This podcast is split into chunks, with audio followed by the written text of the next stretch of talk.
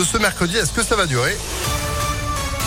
On voit tous ensemble après l'info de Sandrine Ollier. Bonjour. Bonjour Phil, bonjour à tous. À la une, la France compte actuellement 5 cas avérés de variole du singe. C'est ce qu'indique que ce matin la nouvelle ministre de la Santé, Brigitte Bourguignon. Un cas est confirmé à Lyon et même si la maladie est la plupart euh, du temps euh, bénigne, la haute autorité de santé recommande désormais de vacciner les adultes qui ont eu un contact avec un malade. On a les stocks nécessaires, précise la ministre de la Santé.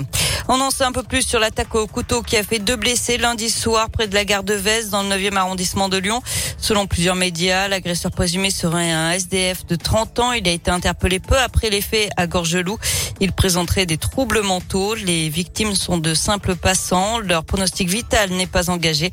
L'enquête ouverte pour violence avec arme continue pour déterminer les circonstances exactes de ce passage à l'acte.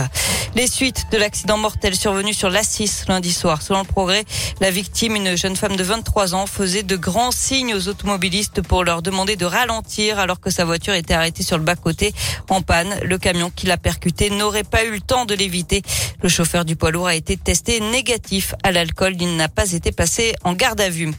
Une grève des éboueurs dans plusieurs villes de la métropole lyonnaise. Elle a commencé vendredi à Dardilly, Cailloux, Sainte-Foy, Lyon, Corba ou encore Chassieux.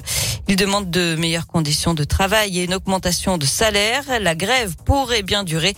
Des négociations sont en cours avec la métropole selon le progrès. Belle prise des douaniers du Rhône au péage de Lima au sud de Villefranche-sur-Saône. Ils ont découvert 17 kilos et demi de cocaïne cachée dans une voiture. Ça représenterait plus d'un million d'euros à la revente. Le conducteur et son passager ont réussi à prendre la fuite. Ils sont toujours activement recherchés. La police judiciaire de Lyon est chargée de l'enquête. En Isère, le tribunal administratif se penche aujourd'hui sur le recours déposé par le préfet sur le port du Burkini dans les piscines de Grenoble. Une mesure qui a été votée par le conseil municipal le 16 mai dernier.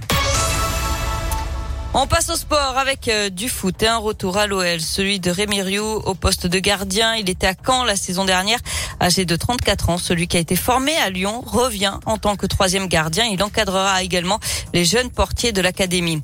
Villefranche, de son côté, condamné à l'exploit. Dimanche, les Caladois se sont inclinés 3 buts à 1 hier soir au match aller des barrages d'accession à la Ligue 2, battus par Quevilly-Rouen métropole.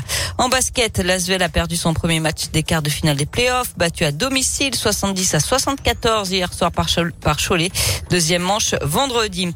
Et puis en tennis, l'exploit de Gilles Simon à Roland Garros pour son dernier grand chelem à Paris. Le Français de 37 ans a sorti cette nuit le 18e joueur mondial. Pablo Carreno Busta, match qui s'est terminé à 1h du matin.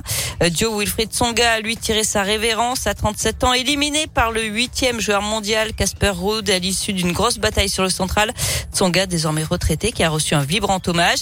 À suivre aujourd'hui cinq Français pour le coup d'envoi du deuxième tour, avec notamment la lyonnaise Elsa Jacquemot, mais aussi la jeune prodige Diane Paris, euh, ainsi que Richard Gasquet, Grégoire Barrère et puis Corentin Moutet qui aura fort à faire face à Raphaël Nadal ce soir. Eh ben on suit ça de près évidemment. Merci beaucoup Sandrine pour l'info disponible en replay sur notre application Impact FM, appli bien pratique hein, pour nous emporter partout avec vous pendant ce long week-end de 4 jours. Peut-être euh, serez-vous loin de Lyon. Oh. Mais c'est pas grave, vous nous aurez dans la poche. Ah, et ça c'est pas mal. Bon, vous êtes de retour à 10h À tout à l'heure. À tout à l'heure.